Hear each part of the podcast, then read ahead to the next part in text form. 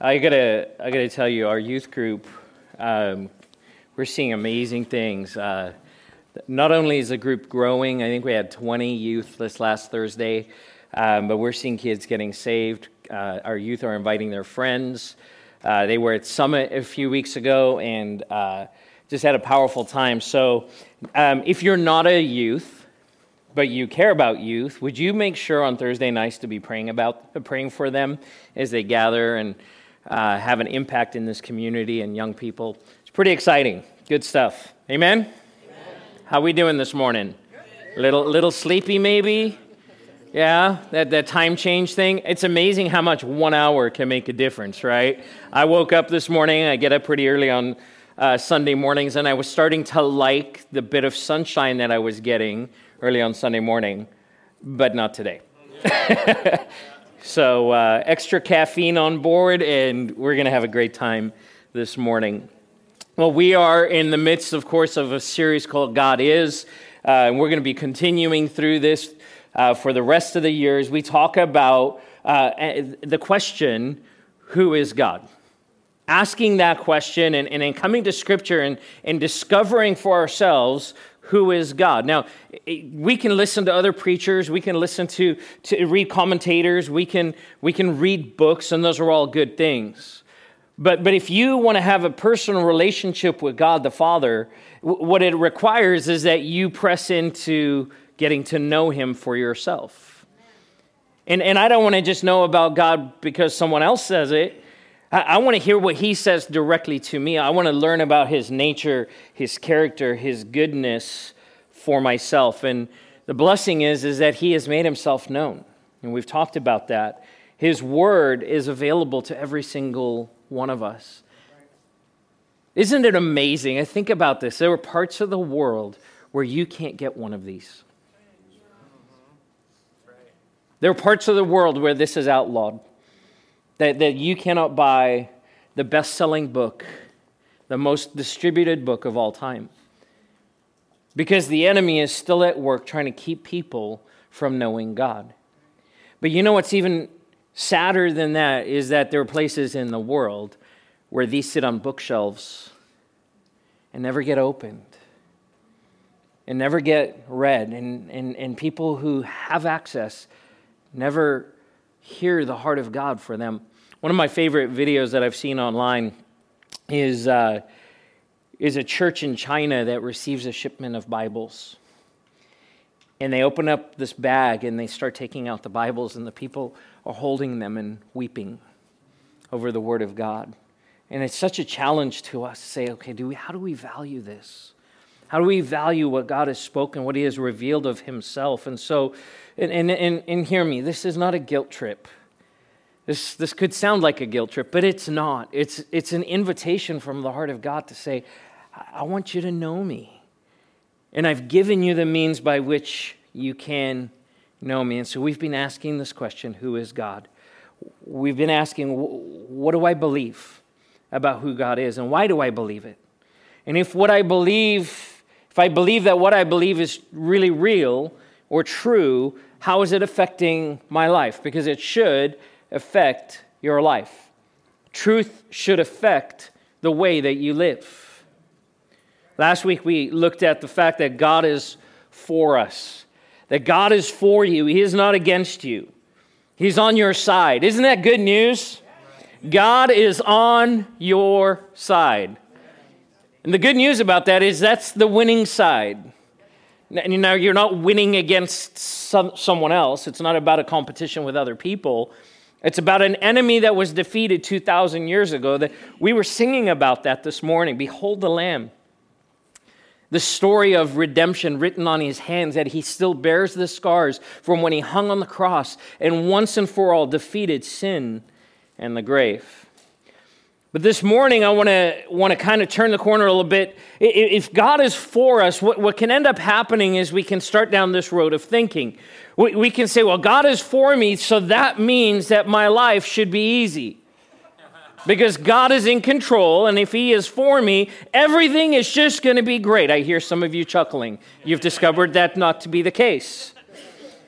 Right? I use that word winning. It's kind of a, a buzzword right now, right? Like when you're winning at something, right? Winning at parenting or winning at baking or winning at getting out of bed in the morning. I don't know. What, what, right? And you're like, yeah, I'm winning. And, and we can bring that to our relationship with God and, and have this idea that, like, well, I know Jesus, so I should be winning. And, and you are, but maybe just not in the way that you think you should be. What I want to talk about this morning is problematic for us. This morning during worship, uh, doing the, the, practice before service, the worship team was practicing, and, and I heard them use this word, and it kind of stuck in my, in, my, uh, in my heart this morning. They were trying to end one of the songs, and I, I'm not a musician, so I might butcher this, Jacques, but, but this is how I understand this. And, and they were getting to the end of the song, and, and it, wasn't, it wasn't just ending kind of on the right note. And they said, well, how are, how are we going to resolve this? right? We have to resolve it with the right, with the right note, with the right key. So that, and, and you, you don't have to be a music expert to know when something wasn't right. Maybe with the exception of jazz, where you're like, what's going on here? and then even those playing are like, we don't know, we're just having fun. But for the rest of music, you go, okay, it ends on a note, and you go, well, that wasn't right. It didn't sit right. It did my ear didn't resonate with that. Is that is that accurate? Right? So we want to resolve it. We want to be like, oh, that feels good. When it comes to the issues of pain and suffering and opposition and struggle in our lives and our relationship with God, the, the, the, the, truth is that there is the sovereign God who cares about us. He is eternal. He knows your name. He has moved heaven and earth to save you and move on your behalf yet we still deal with pain and struggles and suffering. It is difficult for us to resolve that. Our hearts have a really hard time. And because of that, God spends a lot of time in His Word talking about it. He addresses that for us. Now, now, let me just point out right up front is it God's will that you would struggle or that you have pain or you would have opposition in your life? Absolutely not. God's will was that we would live in the garden with Him in perfect unity and perfect relationship. But sin came into the world and, and, and brokenness entered the world. It's not that God is the afflictor, God is the redeemer of our affliction. And so, so when we understand that God is for us, we know this. It doesn't mean that our lives will be free of struggle, free of pain, free of opposition, free of lack. It doesn't mean that all of a sudden I'm just I'm hitting cruise control and I'm comfortable. I love Francis Chan says this, if we were meant to be comfortable, we wouldn't need the comforter, the Holy Spirit. Th- think about this. One of God's names is comforter it implies something about our lives and the condition of our need. James, write in, James writes in uh, James 1 2, consider it pure joy. Say pure joy. pure joy. Consider it pure joy, my brothers, whenever you face trials of many kinds. That doesn't resolve in my soul. I do not face trials and go, oh, this is pure joy. I, I, anyone? We don't. We struggle. Yet, do we believe that the, the, the Word of God is true and accurate and that we should live according to it? Yeah, hello? That's a good place to say yes. So, when James writes to us and says, Hey, Thrive Church, consider it pure joy when you face trials of many kinds, we should go, Amen. I don't get it, but I, am going to do everything I can to walk in, in line with that. Really? Pure joy? God gets, yes. Yes. We've, we've heard this morning out of Romans 8 as we were singing and as Christy shared it. When I talked to, to you this morning, that not only is God for us, but God is my strength. God is your strength. That, that he's not just strength in proximity, that He is your strength. Paul writes in Romans 8 35 through 39 Who shall separate us from the love of Christ? Shall trouble or hardship or persecution or famine or nakedness or danger or sword? As it is written, For your sake we face death all day long. We are considered to, as sheep to be slaughtered. No. No. In all these things, we are considered, we are more than conquerors through him who loved us. For I am convinced that neither death nor life, nor angels nor demons, neither the present nor the future, nor any powers, neither height nor depth, or anything else in all creation will be able to separate us from the love of God that is in Christ Jesus our Lord. This is such an encouraging passage of Scripture, but let's be honest, there's some things in here that are troubling, that we have a hard time resolving. Part of this is we like to read the parts that kind of pump us up, that encourage us, the things that we can turn into memes, right? But we miss the context. We love this idea. We are more than conquerors. Yeah! right? But we got to back up a few verse, a few words. Right. Paul says, "No, no, no. In all these things, in what? Hardship, trouble, persecution, famine, nakedness, danger, or sword. Right. In the midst of these things, we are more than conquerors.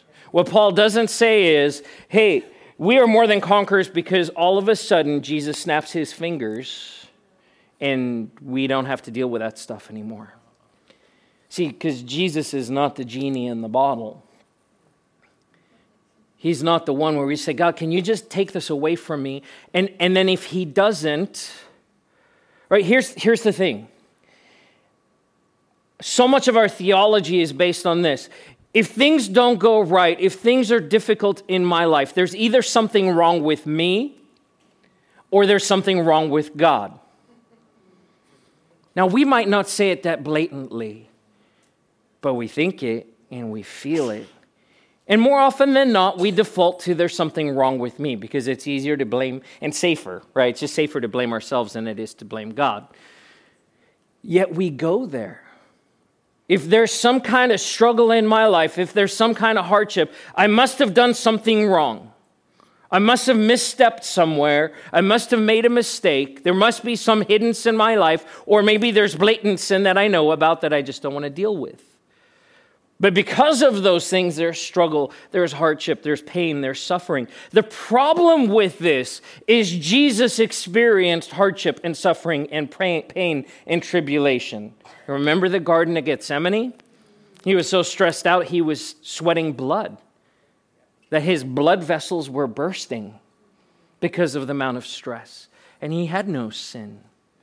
Well, well, then there must be something wrong with God, but we know the answer to that. There's nothing wrong with God. He is perfect. He doesn't make mistakes. He doesn't change. He doesn't, it's not like the shifting shadows. So, so if that's true, if, if, it's not, if it's not necessarily because of sin in my life, though sin will affect us, but I think sometimes we give that more credence and credit than it's due. And if it's not God, then what? We live in a broken and fallen world. We live in a broken and fallen world. And the pain and the suffering and the things that we endure in this world, as James says, we're supposed to consider it pure joy. Now, James is not out of his mind. The pure joy is not the pain. That's just weird. It's not the suffering. It's what it does in him and in us. It's what it causes in our lives when we endure suffering for the name of Jesus. Is it drives us to the foot of the cross. That it causes us to experience the love of God in a way that transforms our lives it causes us to see Him and the world around us differently. And so Paul says, In all these things, we are more than conquerors. We can't ignore that. We can't skip over it, and we can't gloss over it. Just a few weeks ago, after Sunday morning service, I, someone came up to me and said, Did you, did you hear? Which I was kind of laughing because I'm like, No, I've been up here preaching for the last 40 minutes. But it was the day that Kobe had passed away in that helicopter crash. And over the next few days, I had conversations with various people, and, and someone had said to me, Well, you know, it really starts, you know, you really start questioning the goodness of God because when something like this happens. And I thought, you know, thousands of people die tragically every single day around the world. And, and it doesn't make that tragedy any less so. It was tragic. It was tragic that that accident, it was tragic that those people lost their lives. And the heart of God grieves over that, as should ours. But it was amazing to me how it's only until something touches our lives, then all of a sudden it comes into focus. We, we live in a bubble. We think, well, my life is good, so everything is good but knowing that all around the world, right now in, in Nigeria, the, the, the, the, government of Nigeria just for the first time admitted publicly that Boko Haram is targeting Christians, that every day in the nation of Nigeria, Christians are being murdered because of their faith. And so, just because we're not feeling it doesn't mean it's not happening around the world. And, and, and more than that, it doesn't make God any less God. It doesn't make him any less sovereign, and it doesn't make him any less loving. If anything, it should drive us to the foot of the cross. It should drive us into the arm of G- arms of Jesus to recognize that he is loving, that he is kind, that he is gracious, that he is for us, and that he is our strength. And this theme is repeated throughout Scripture over and over and over and over again. I, I, think God, in his, in his mercy, understands where the stuck points will be for us. So He doesn't just give us one or two verses, He repeats Himself. Anyone with your kids ever have to repeat yourself? How about this morning? How many of you had to tell your kids this morning to get out of bed? Two hands. There's times where we have to say the same thing over and over and over and over and over again. I know there's some teachers in the room. Can I get an amen? Right? I'm like, we just talked about this yesterday. How hard can this be? I hear you. I want to read some passages. We're going to go through these pretty quickly because I want to give this overview Old Testament, New Testament where the word strength shows up. Psalm 73, 26, my flesh and my heart may fail, but God is the strength of my heart and my portion forever. Philippians 4:13 I can do all all things through him who gives me strength. Another one that we love, right? I can do all things. No, no, no. The, the context here is in the midst of the struggle. Psalm 18, 1 and 2. I love you, Lord, my strength. The Lord is my rock, my fortress, and my deliverer. My God is my rock, in whom I take refuge, my shield, and the horn of my salvation, my stronghold. Why would you have to take refuge? Your life is in danger, right?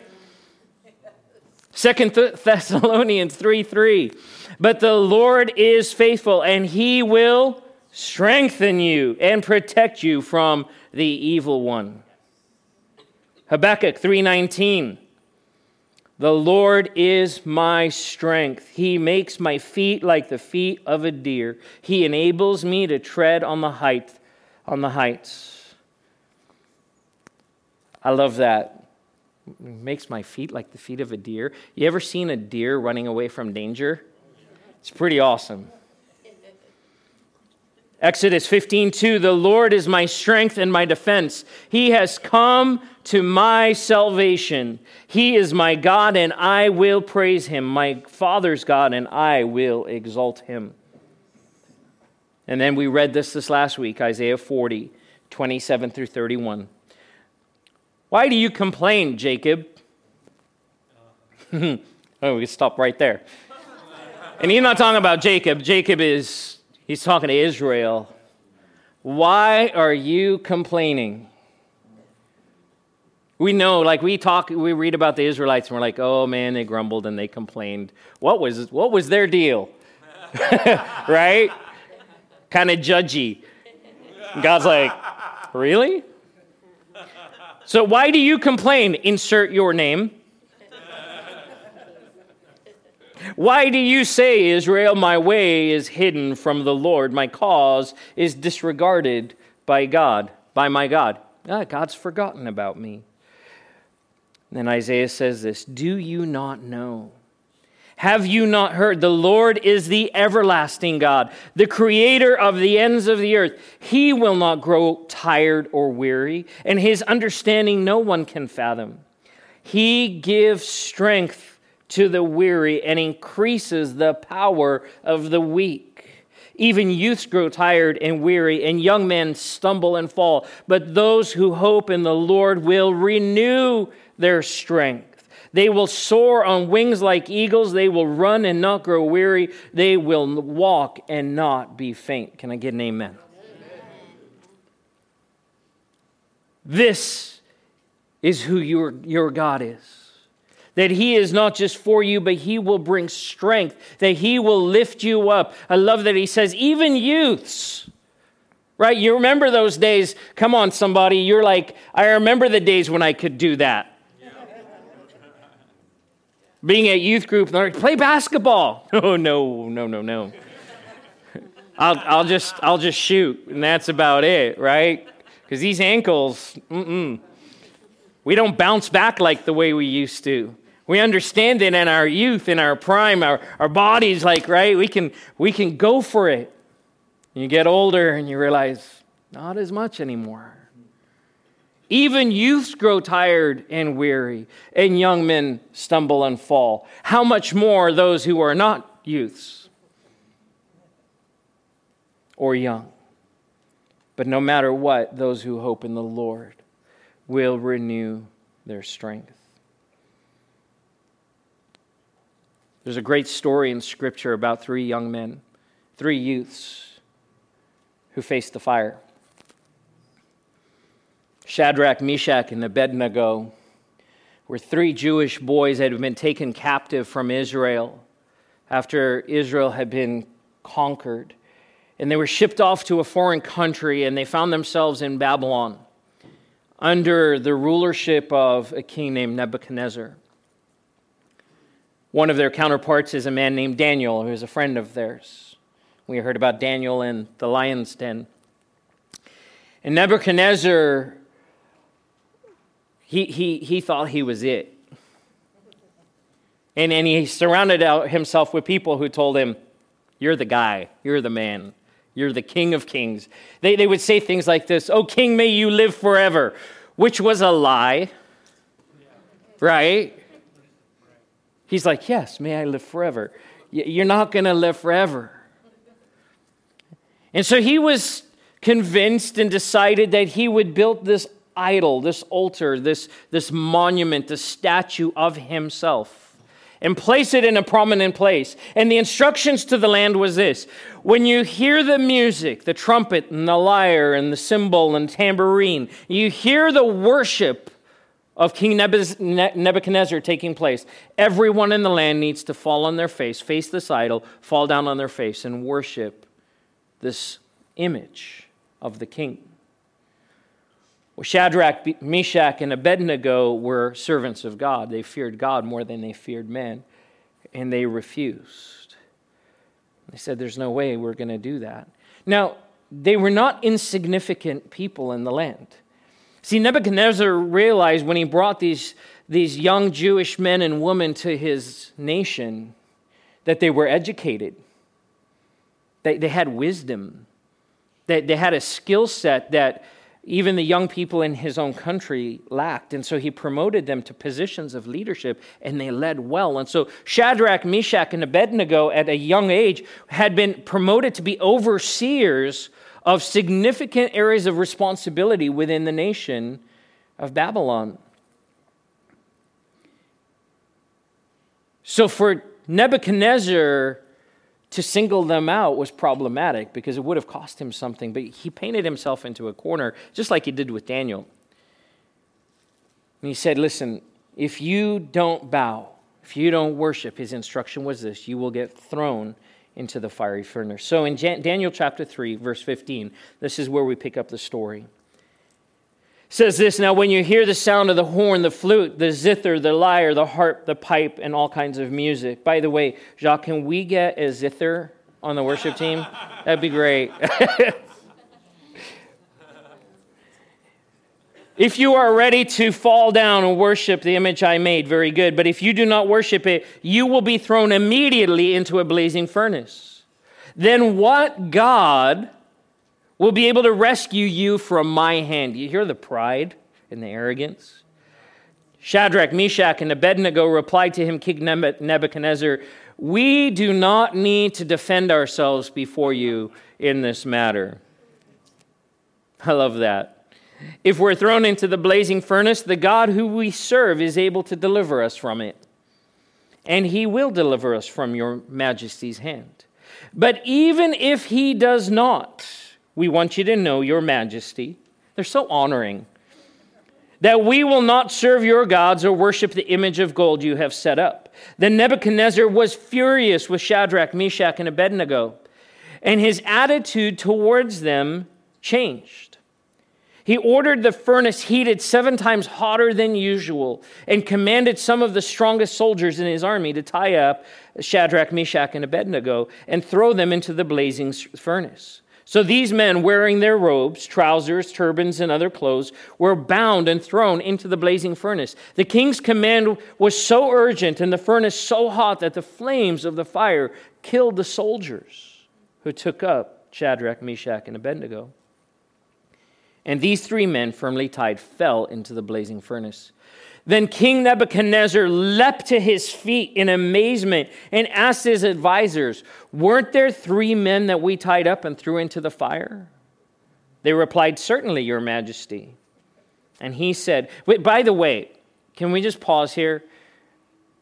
They're seeing the same thing he's seeing.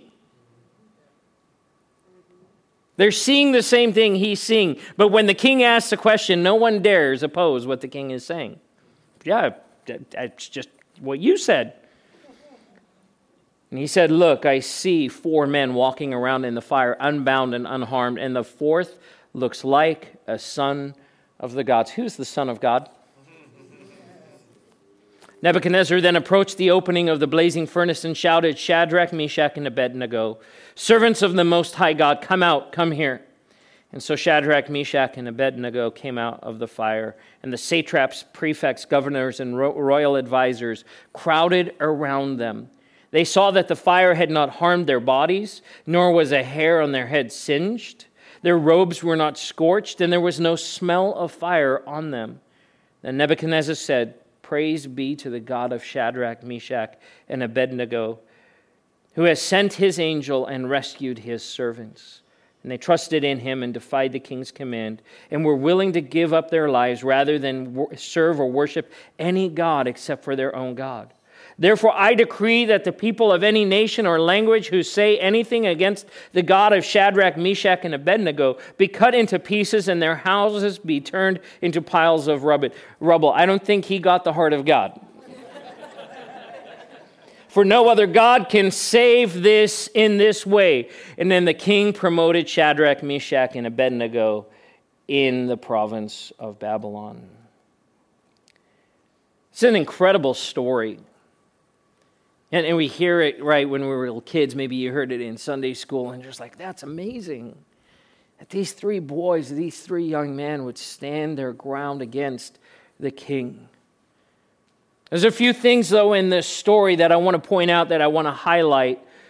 Some things I think are important for us to grasp and understand about their posture before this human king and their posture before the King of Kings. See, because they understood those two. Before that, I want to read a quote from C.S. Lewis. He wrote a book called The Problem of Pain. The words will be up on the screen. C.S. Lewis wrote this If pain sometimes shatters the creature's false self sufficiency, yet in supreme trial or sacrifice, it teaches him the self sufficiency which really ought to be his. That is, the strength which, if heaven gave it, may be called his own. For then, in the absence of all merely natural motives and supports, he acts in that strength and that alone which God confers upon him through his subjected will. Sometimes C.S. Lewis writes in the way that you have to read it like six times to go, I'm not sure what he's saying. But here's what he's saying to us is that pain will cause our self sufficiency to be shattered. See, we think we're in control of our lives. And pain and struggle and suffering are a reminder that we're not. And if we will choose to embrace not our own strength, but the strength that comes from God, and adopt that and stand in that place, then it doesn't matter what happens in the world around us. It doesn't matter what happens with merely natural motives. What we can then do is stand in the strength of God in the face of whatever comes our way. And in his book, he goes on to say that this is a gift from God to us. If you've not read the book, I highly, highly recommend it. Shadrach, Meshach, and Abednego understood this. They understood that the strength that they got from God, that came from God, that strength that, that was poured into them by the Almighty, was greater than anything they faced in this world. Any king, any ruler, any authority, any threat didn't matter to them because they knew who they belonged to. They knew who their God was. So there's a few things that take place. First of all, is this you don't need to defend God or yourself. I love that they stand up in front of the king and say, We don't need to defend ourselves before you in this matter. Now, if there's anyone you need to defend yourself to, it's the king. But their, their honor and their trust in God superseded whatever King Nebuchadnezzar brought to the table. We don't have to defend ourselves. We don't have to give you reasons why we're choosing to worship our, our God versus you. I, I think sometimes as Christians, what we want to do is defend God or defend ourselves, sometimes to ourselves.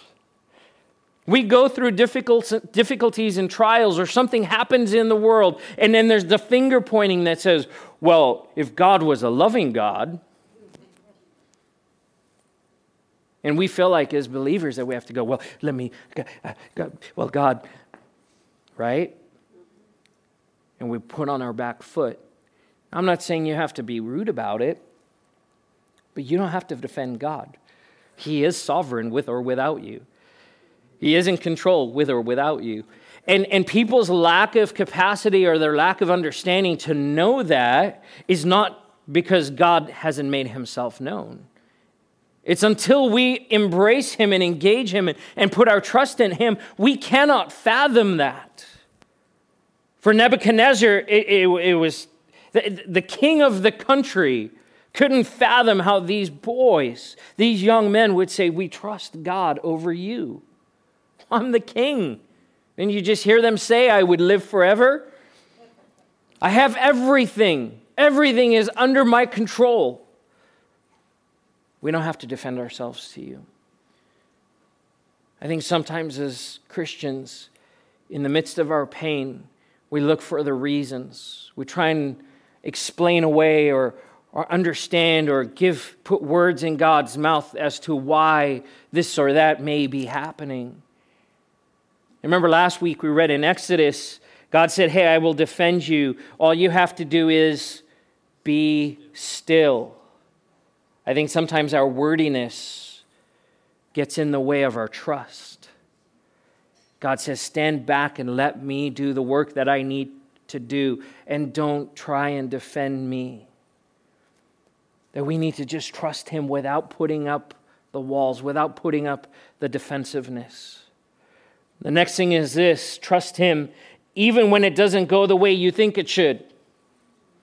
This one's really tough. These three young men said these words to the king But even if he does not,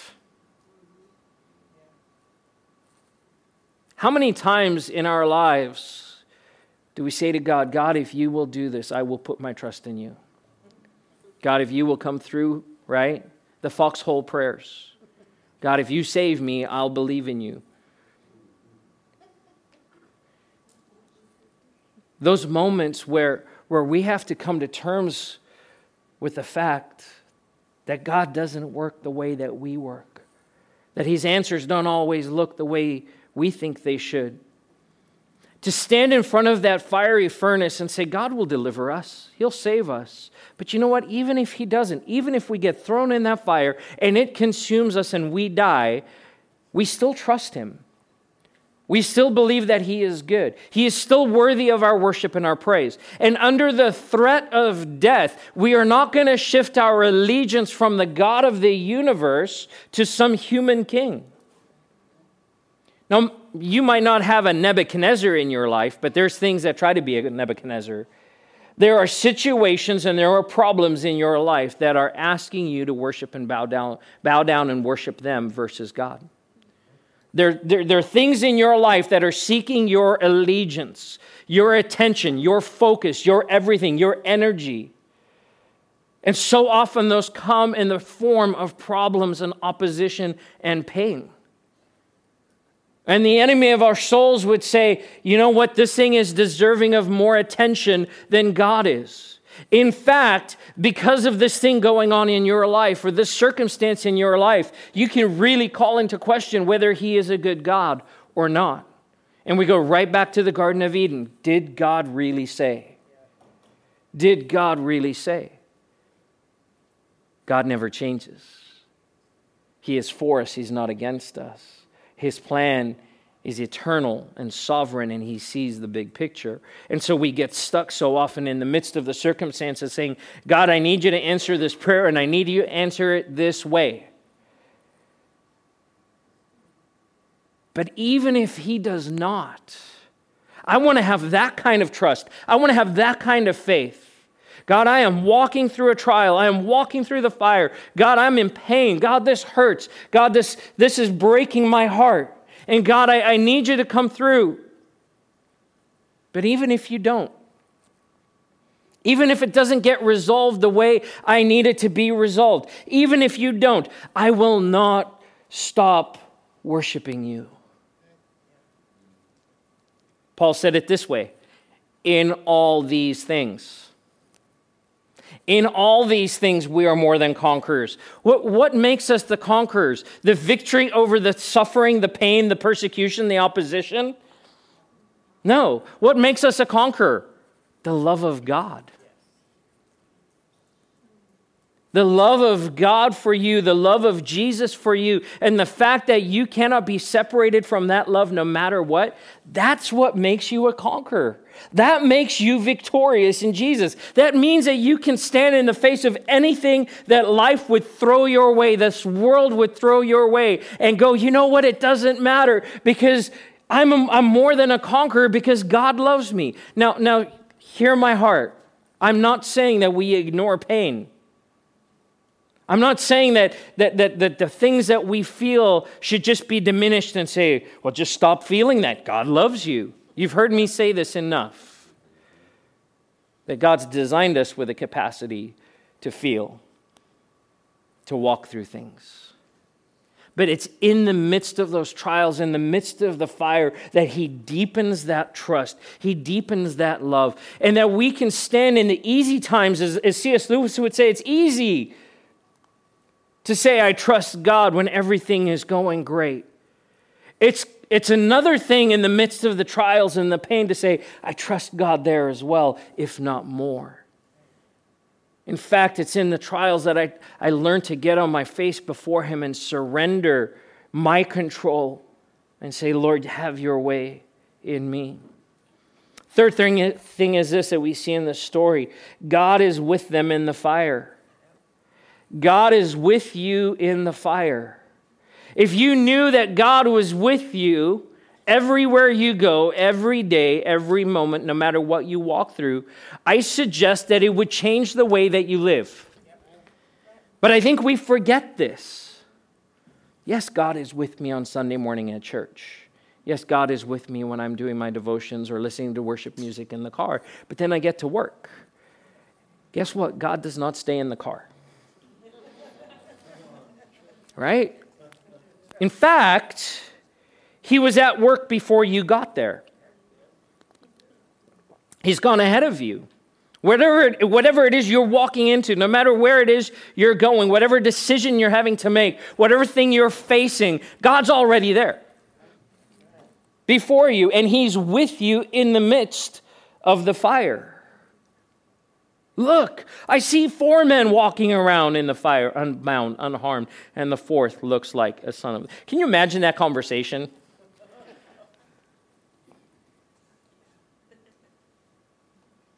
Thinking, oh, well, I'm about to die. That the people throwing them into the fire died because the fire was so hot. Yeah, here are these three young men now standing in the fire, and Jesus is with them in this place, and they're walking around. Hey, guys, I got you. Now, the fire was no less hot, no less threatening, but the presence of God in the midst of the trial will change everything. That you can walk through the hardest things. Remember Jesus in the boat with the disciples in that storm. And they're freaking out. Any, anyone prone to freaking out? They're freaking out. Jesus, don't you care that we're going to die? Guys, I got this. Not because I have the power to put the storm to rest, which he does. He's like, I'm with you my presence, I am with you. And when, when I am with you, nothing can be against you. See, it doesn't matter what you're walking through if you're walking through it with God. He says that He will never leave you nor forsake you. And that really matters in the difficult times. If, if life was just easy, if this Christian walk was just easy, we wouldn't need God a whole lot. But it's in these places of challenge and pain and suffering that we have to get on our face before Him and say, God, I'm desperate for you. I need you. And His reminder every day is this I am with you. I am with you. I am with you in the fire. In all these things, we are more than conquerors. And then finally, this morning, your trust in the midst of trials will bring glory to God every single time. I think one of the lies of the enemy against the church is this keep it a secret. Don't tell anyone. Don't tell anyone what you're going through. It goes back to the first thing I said. Because if something's going wrong, there's something wrong with you or there's something wrong with God. So just keep it quiet because people will judge you and people will form opinions about you or it's embarrassing. But what if we sh- shifted that? What if what we believed about God was true and we actually, actually, actually started living that out in this place to say, you know what? I'm in the midst of the trial of my life right now. And rather than hiding it, I'm going to find some trusted friends, some trusted people to say, here's what I'm in the midst of. Hey, can you stand with me as God stands with me?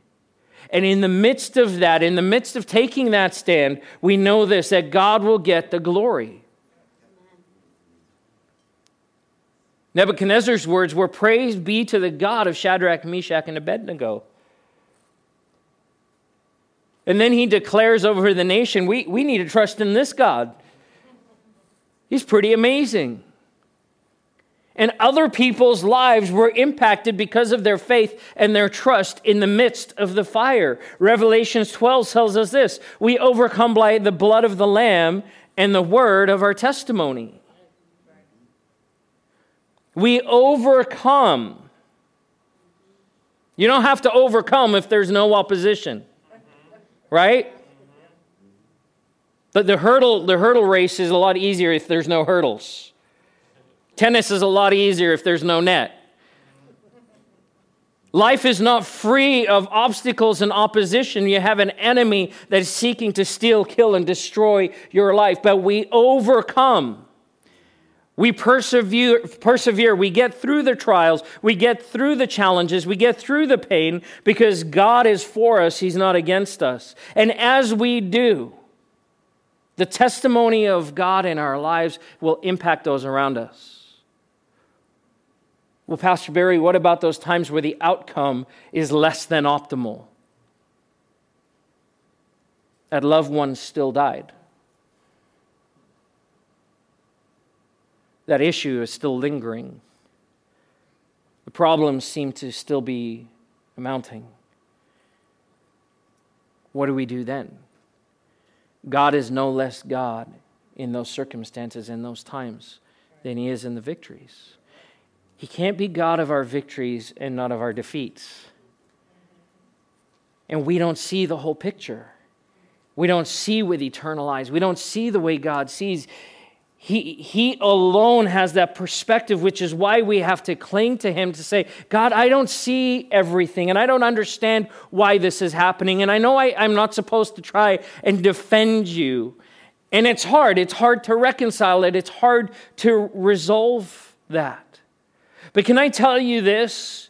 When people know that you're walking through a trial, yet the joy of the Lord is still filling your life, what an amazing testimony to who God is. Even in the midst of the battle, and we say, you know what, it doesn't matter.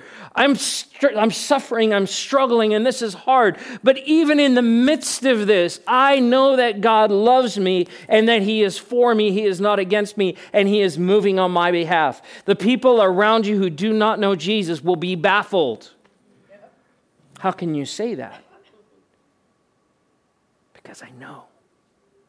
I know because I know who my God is. I know what his character is because I've pressed into his word to discover his nature and his character. And I understand that he does not move in a way that is contrary to his nature and to his character. And so it causes us to stand.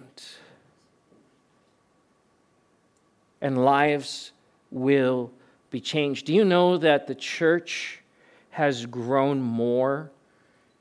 Historically, that the church has expanded more historically under persecution than it has in times of peace. This is illustrated not just individually, but corporately around the world. When times of peace and prosperity come, you know what people do? They decide they don't need God anymore. I'm good. Look how smart I am. Look what my hands have made. Look what I have figured out. But it's in the times of persecution and it's the times of opposition and it's the times of pain globally where we see the church of Jesus Christ exploding. I mentioned Nigeria a little bit ago. I'm, I'm in a, a, a cohort, a learning cohort with a group of people from around the world, and three of them are Nigerian. And can I tell you, I've rarely encountered people with the kind of faith that they, they have. The way that they think about when your life is under threat because of the gospel, it causes you to live differently. And as much as the church is being threatened by Boko Haram and, and, and Islamic militants, the church is growing by leaps and bounds in the nation of Nigeria. The Foursquare Church is growing by leaps and bounds in the face of opposition. And so, in those times where we start experiencing suffering and opposition and pain, what it does is it drives us, our dependency to God, on God to a deeper level and we grow and the church grows and we come together in ways that we don't when everything is just good and comfortable. We forget that people are dying and going to hell. In Glendora, as much as in Nigeria. And if the focus for this is, Lord, just make my life comfortable, we miss the point. We miss the point. God says, I want to be glorified, and I will be glorified in your life, in the midst of your pain, even in the midst of things you don't get. In all of these things, we are more than conquerors, which causes us to have the same attitude as Paul when he writes in 2 Corinthians 12, verse 6. But he said to me, God's response to Paul when he's like, God, I've got some pain in my life. I have an affliction. We don't know what it was. But Paul's honest. He says, There is something going on in my life that is painful, and I want God to take it away. And God's response to him is this My grace is sufficient for you, for my power is made perfect in weakness. Listen to Paul. Guy's nuts. I will boast all the more gladly about my weaknesses so that Christ's power may rest on me. That is why, for Christ's sake, I delight in weaknesses and insults, in hardships, in persecutions, in difficulties. For when I am weak, then I am strong. Church, maybe, maybe our posture should not be God, make my life better and more easy. Maybe our posture should be like Paul God, I want to delight in the difficult things because I know when I do, when I know when I surrender, that your grace, your power are displayed in my life. Maybe the posture of our lives should be like Paul God, I embrace my weaknesses because when I am weak in you, then I am strong. Can we stand together?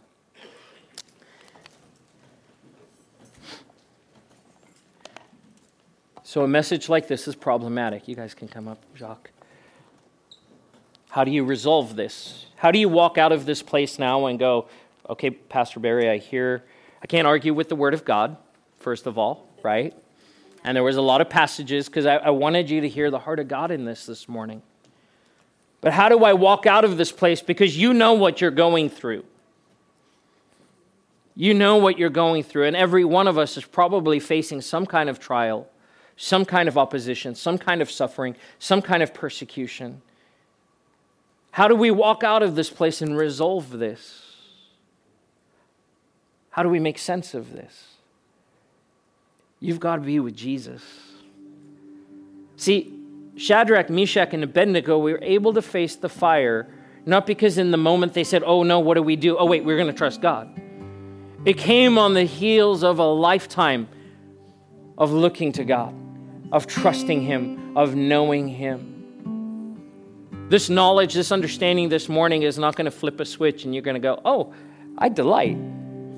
You're not. In fact, I would, I would suggest this that the enemy wants to come against you this week in a way that's going to cause you to question everything you just heard today. But for you to go, God, I want to know you. I want to know you. I want to know your nature. I want to know your heart. I want to know your character. God, I want to know you the way that Shadrach, Meshach, and Abednego knew you. I want to know you in the way that David knew you. I want to know you in the way that the disciples knew you. God, I want to know you. That we would press into that place. See, that the answer doesn't come in trying to figure out our issues. Our, the answer comes when we press into Jesus say lord i want to know you. So father this morning as we as we close this time we know this. Whatever is next you're already there. You're already moving on our behalf. You are for us. You're not against us. And lord yet you are committing committed to strengthening us in the midst of our weakness. God we're weak we're weak in body, we're weak in will, we're weak in, in mind and understanding, but you are our strength. So, Lord, cause us to rely on you, to trust you above everything in this world. In, those, in the same way, Lord, that nothing can separate us from your love, God, that you've also called us to not trust anything in this world, but to trust you alone. Help us to, Lord, to walk in the midst of that trust, to keep our eyes firmly, permanently, always fixed on you, the author and perfecter of our faith. In Jesus' name, amen. I want to encourage you this morning if you are walking through a trial, if there is a point of pain or suffering in your life, we'd love the opportunity to pray with you. We believe that power, the power of prayer, to, to heal, to transform, to strengthen. We also believe in the power of community for people to stand with each other. And so our prayer team is available as we sing this closing song. If you need prayer for anything at all, feel free to go back, and, and our prayer team would love to pray with you. Let's sing together as we close.